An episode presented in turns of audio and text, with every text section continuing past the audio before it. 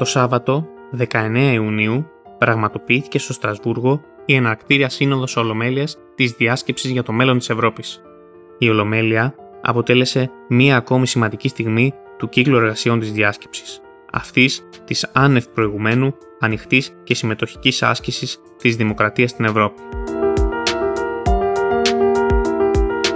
Μετά τις εναρκτήριες δηλώσεις των συμπροέδρων της Εκτελεστικής Επιτροπής, η Ολομέλεια, στην οποία συμμετέχουν και εκπρόσωποι των πολιτών, συζήτησε τους λόγους για τους οποίους πραγματοποιείται η διάσκεψη, αλλά και τις προσδοκίες αυτής. Στο β' μέρος, η συζήτηση κινήθηκε γύρω από διαδικαστικά θέματα, όπως για παράδειγμα το χρονοδιάγραμμα για τις ολομέλειες της διάσκεψης και τις ομάδες Ευρωπαίων πολιτών. Ωστόσο, πάμε να δούμε τι θα ακολουθήσει.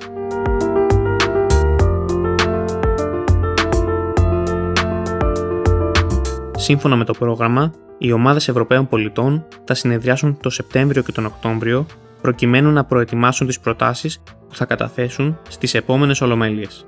Μεταξύ άλλων, θα διατυπώσουν συστάσεις με βάση τις προτάσεις που θα καταθέσουν οι πολίτες μέσω της σχετικής πλατφόρμας που έχει δημιουργηθεί.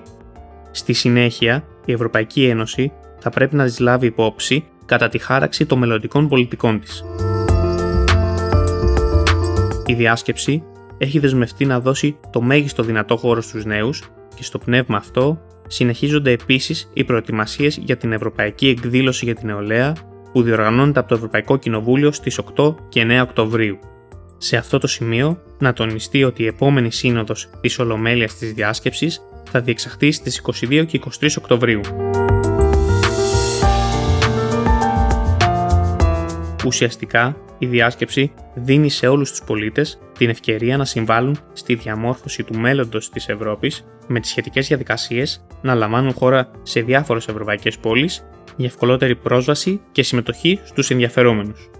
Στην Ολομέλεια, η οποία αποτελεί κορυφαία στιγμή της διάσκεψης, οι βασικές συστάσεις που έχουν προκύψει από την προηγούμενη διαδικασία θα αποτελέσουν τη βάση για τη διεξαγωγή των συμπερασμάτων της.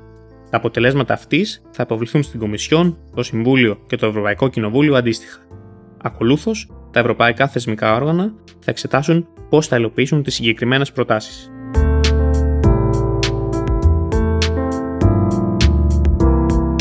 Χαρακτηριστικό είναι ότι σύμφωνα με πρόσφατη έρευνα του Ευρωβαρομέτρου, το ενενήντα δύο τοις εκατό των Ευρωπαίων επιθυμεί την αύξηση της συμμετοχής των πολιτών στη λήψη αποφάσεων που αφορούν το μέλλον της Ευρώπης.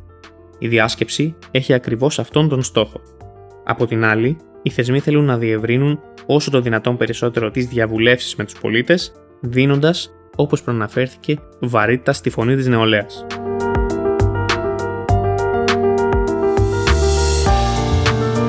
Η διάσκεψη είναι κάτι πολύ περισσότερο από μια απλή διαδικασία ακρόασης.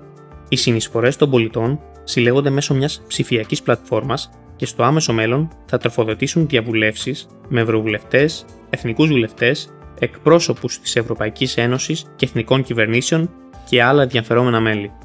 Μετά το καλοκαίρι, ομάδες Ευρωπαίων πολιτών από όλες τις γωνιές της Ευρώπης θα εξετάσουν τις υποβληθήσεις προτάσεις.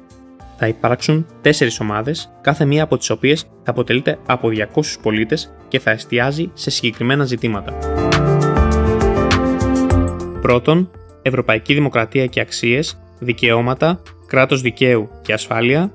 Δεύτερον, Κλιματική Αλλαγή, Περιβάλλον και Υγεία. Τρίτον, Ισχυρότερη Οικονομία, Κοινωνική Δικαιοσύνη, Θέσεις Εργασίας, Εκπαίδευση, Νεολαία, Πολιτισμός, Αθλητισμός και Ψηφιακός Μετασχηματισμός.